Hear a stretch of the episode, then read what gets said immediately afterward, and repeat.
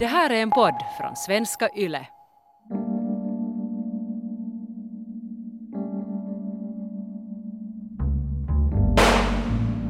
Om det var en våldtäkt så det är alldeles hemskt. Men då ska man gå till polisen. Man, man ska inte börja skjuta någon småbarnspappa.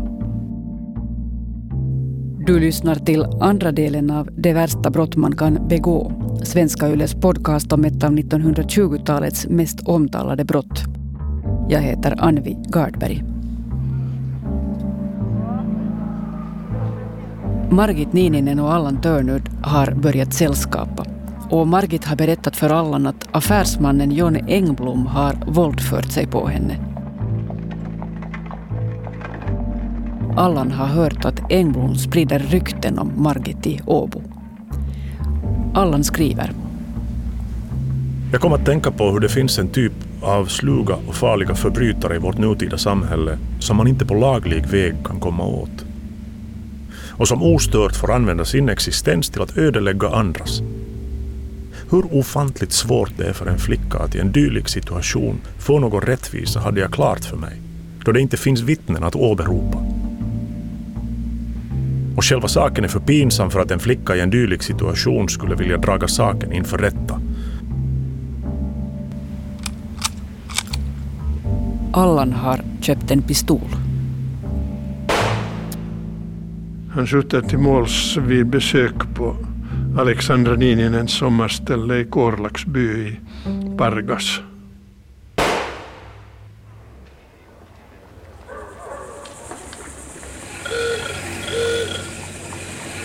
I september eller oktober 1926 råkas John Engblom och Allan Törnud på nytt på Stora Tavastgatan i Åbo. Allan har försökt undvika John Engblom, men nu tränger han sig på. Engblom föreföll överhuvudtaget intresserad av att veta om jag haft något att göra med brevet och intyget som hon skickat tillbaka och vad jag visste om det som passerat mellan henne och honom. Då jag antydde att detta inte var något smickrande för honom påstod han att jag ljög. Engblom säger att Margit Niininen är högmodig och att han bara ville skrämma henne. Och sen tar han till hårdare ord.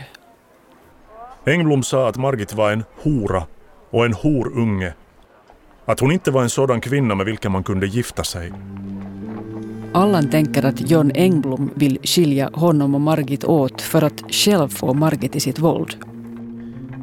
Liksom förut hade jag efteråt känslan att jag gjort en slät figur med mina sammanträffanden med honom.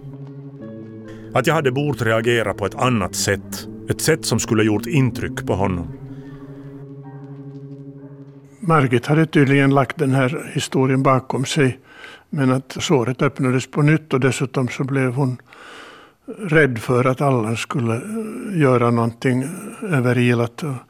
Och därför ville hon få till stånd en uppgörelse med Engblom.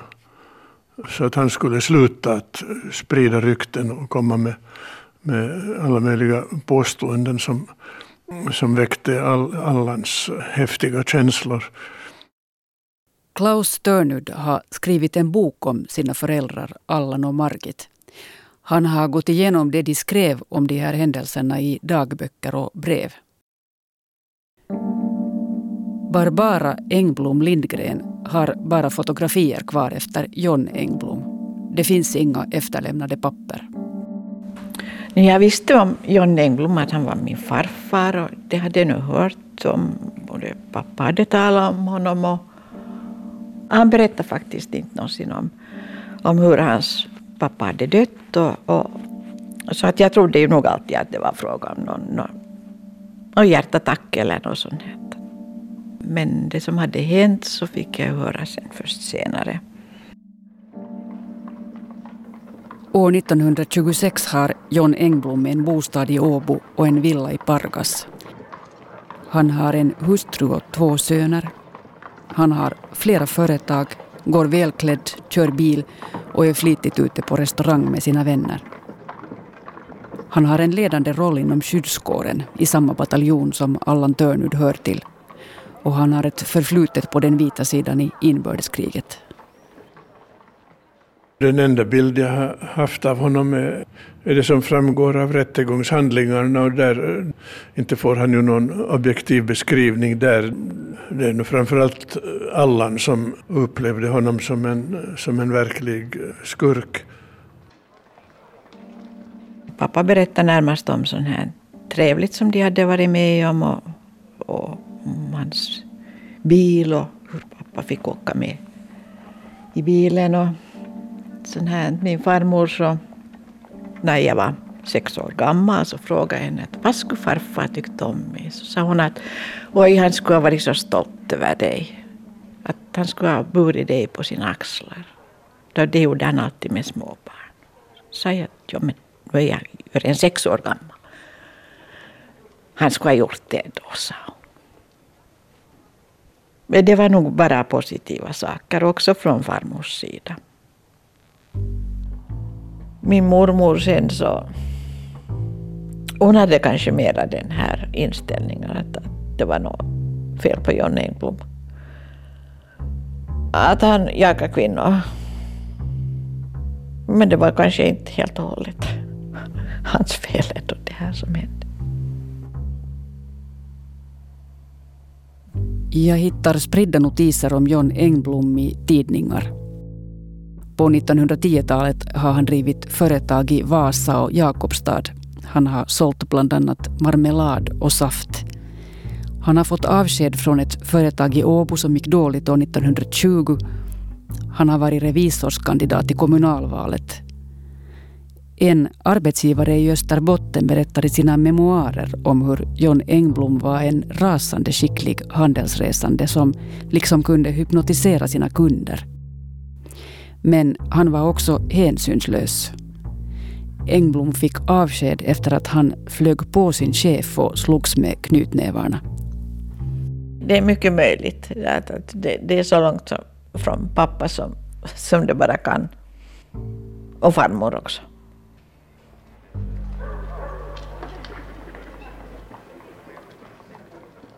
I september 1926 är Margit Niininen deprimerad.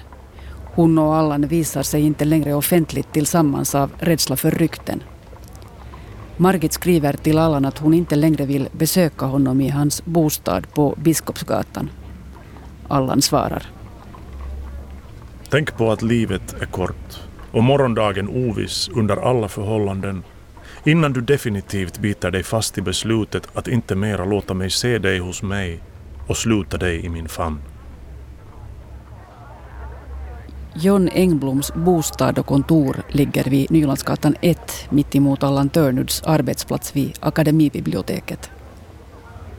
De ser varandra ofta på gatan och Allan tycker att Engblom uppträder triumferande, hånfullt och utmanande.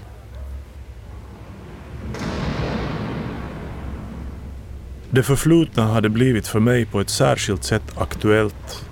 Som om det hade gjorts helt nyss inför mina ögon. Det höll min sinnesstämning vid kokpunkten. Han blir nervös och upphetsad och, och känner sig bekymrad över hela sin framtid.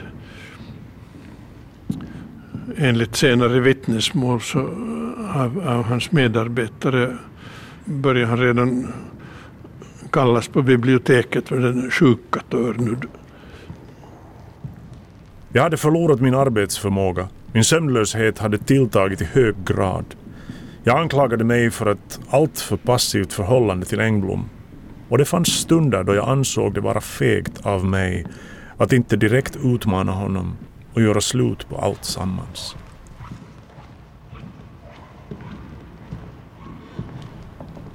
En sak som jag hade klart för mig redan på våren var att en person som uppfört sig så som Engblom mot Margit hade förverkat sitt existensberättigande. Men det fanns andra hänsyn som gjorde att jag i regel, då jag inte befann mig i någon särskilt upphetsad sinnesstämning, inte på allvar räknade med någon blodig uppgörelse. Framförallt då den omständigheten att oskyldiga människor därigenom skulle bli lidande. Inte minst Margit Niininen. Margit ingrep egentligen för att för att hindra Allan från att göra någonting oöverlagt. Och hon fick det där vapnet av honom. Det är i december 1926 som Allan ger pistolen till Margit. Det är en liten Bajar med kalibern 6,35. Han talade om att utmana Engblom på duell och döda honom, säker som han var på sin skjutskicklighet. Jag minns att jag halvt skämtat med Allan och sagt att Engblom säkert aldrig skulle gå in på att duellera. Det skulle förefalla honom löjligt och vansinnigt. Och för övrigt var ju dueller förbjudna. Om Allan dödade Engblom så skulle han få flera års tukthus. Men Allan sade sig ha tänkt även på den saken. Han ville visst inte bli upptäckt. Han tog fram en bunt tyska sedlar och sade att dessa var de spår som han ämnade lämna efter sig och som skulle leda undersökningarna i falsk riktning. Men om Engblom inte ville duellera? Ja, det vore förfärligt, för ett försåtligt mord ville Allan inte begå. Men då skulle han hota Engblom att skjuta ner honom genast om han inte gick in på att duellera. Och om han ändå vägrade, ja, då skulle han verkligen skjuta ner honom. Då ansåg han sig ha rätt till det. Och sedlarna skulle han sen som sagt lämna kvar för polisens räkning. Jag ville så att säga köpa mig själsfrid och arbetsro genom att fatta beslut. Att det och det skulle inträffa då och då. Jag förmådde arbeta var gång jag riktigt fått min förbittring därhen att den utmynnade i ett beslut att åstadkomma någon uppgörelse. Jag insåg att det var min plikt att till vad pris som helst avväpna honom för att möjligen få en frist för en fredlig avveckling. Jag låtsade dela hans desperation och jag förmådde honom att ge mig vapnet och sedlarna. Jag intalade honom att det var jag som borde ha en uppgörelse med Engblom och att jag bättre än han behöver vapnet. Till självförsvar eller eventuellt till angrepp. Jag begick denna, som jag efteråt funnit ytterst ansvarslösa handling, att lägga det livsfarliga vapnet i handen på ett barn. En sak jag djupt beklagar för hennes skull. En kort tid trodde jag verkligen att han definitivt övervunnit sina tvångsidéer tills jag en dag ertappade honom med att bära på sig en gammal revolver. Han var vid tillfället starkt upphetsad och sade sig nu ha beslutat att skjuta ner Engblom på öppen gata och sedan skjuta sig själv. Jag lyckades emellertid lugna honom och förmå honom att avstå från dylika planer. Ibland bad jag till och med mycket enträget att hon skulle återlämna vapnet och tog uttryckligen löfte av henne att inte begå någon oförsiktighet på eget bevåg. Möjligen missförstod hon motivet varför jag ville ha vapnet tillbaka, liksom jag kanske missförstod hennes motiv varför hon ville behålla det. Jag tror att dessa ömsesidiga missförstånd spelat en rätt stor roll vid händelsernas utveckling under de sista veckorna före den 13 januari.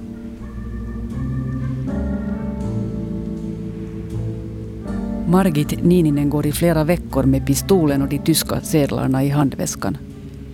Vid det här laget är Margit själv ur balans. Hon är starkt påverkad av Allan. Jag gjorde vad han önskade. Jag uppgick fullständigt i honom. Jag tänkte som han, kände som han. Och den där ödesdigra dagen då hon sen hade begärt att få ett sammanträffande med sin tidigare arbetsgivare så, så var väl hennes främsta avsikt att komma till en uppgörelse med den här mannen och hindra honom att, att gå omkring och skrävla och, och sprida rykten om henne och på det viset lugna ner Allan.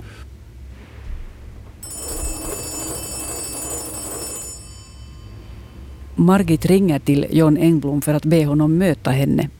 Hon vill träffa honom utomhus. Han undrar över hennes avsikter. Han känner sig hotad och beväpnar sig med en gummibatong som han gömmer innanför paletån. De promenerar tillsammans på Vårdberget den 3 januari. Blöt snö väter ner deras kläder. Enligt vad nu mamma sa så, så skulle den här Margit ha ringt och sagt att hon ville låna pengar. Och att det var därför som han nu gick dit. Han var nog säkert lite förtjust i henne och, och sen tydligen så hade de då varit klasskamrater. Han och Allan Törnud. Och det fanns någon sån här, någon sorts tydlig antagonism mellan dem. Kanske det var så att min farfar då tyckte att den här Allan var kanske inte lika framåtsträvande eller något sånt där. Min farfar måste ju sluta skolan när hans pappa dog och sen måste han nu börja försörja sin mamma och sina syskon och sånt.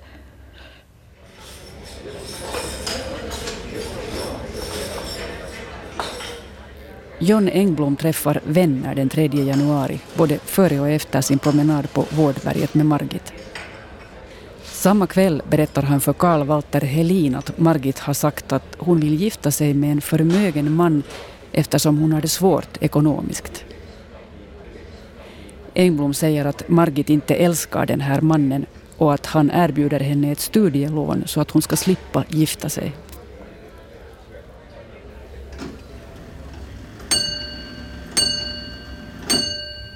Margit berättar att John Engblom är inställsam på Vårdberget och erbjuder henne pengar. Hon vill kräva en uppgörelse att Engblom hädanefter ska lämna henne och Allan i fred. Men hon kommer av sig och Engblom har bråttom iväg. Nästa dag förebrår Allan Törnud Margit för att hon har träffat John Engblom på tu hand. Det kan vara komprometterande, säger han. Han är besviken för att ingen uppgörelse har kommit till stånd.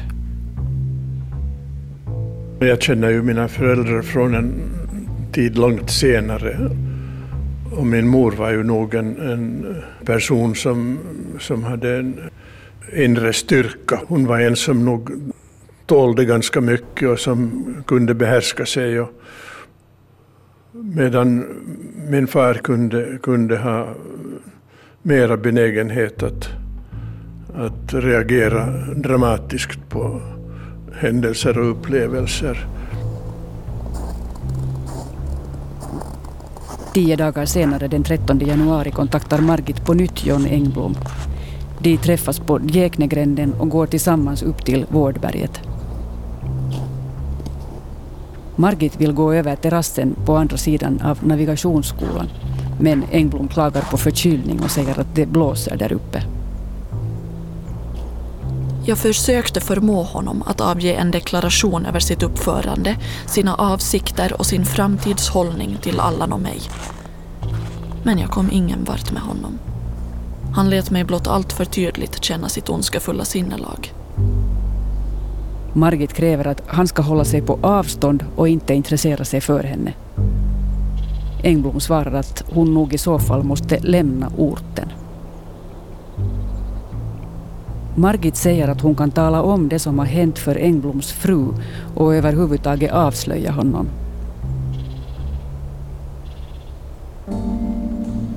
Engblom blir förargad.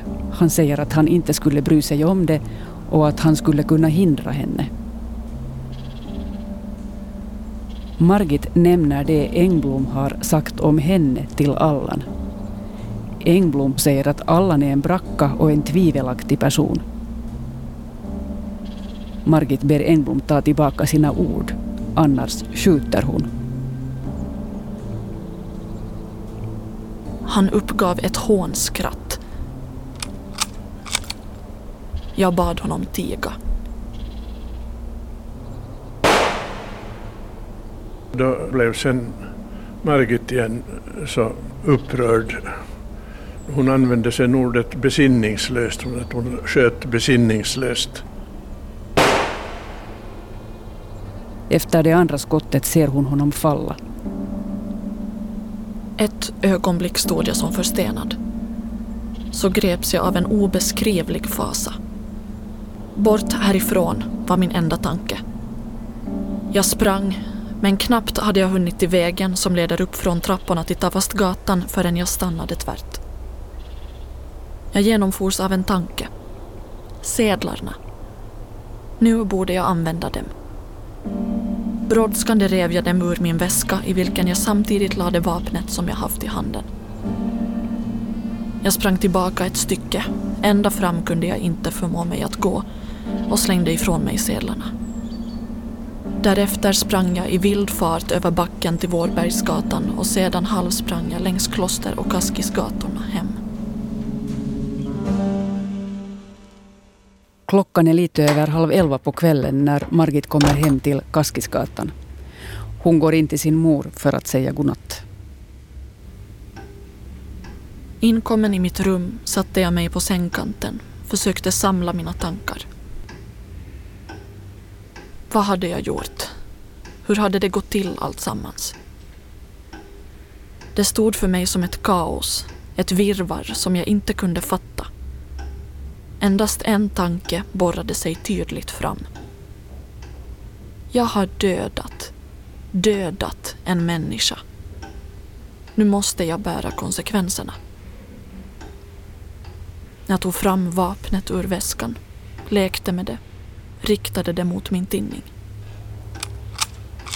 Skulle jag göra det nu genast? Nej, det kunde jag inte. Vad skulle jag göra? Hur skulle det sluta?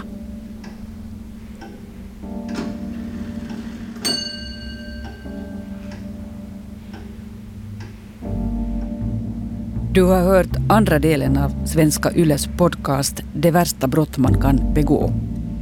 Intervjuer med Klaus Törnud och Barbara Engblom Lindgren. Siri Fagerud läste texter av Margit Niininen och Tobias Siliakus texter av Allan Törnud. Jyrki Häyrinen stod för ljuddesign. Mitt namn är Anvi Gardberg.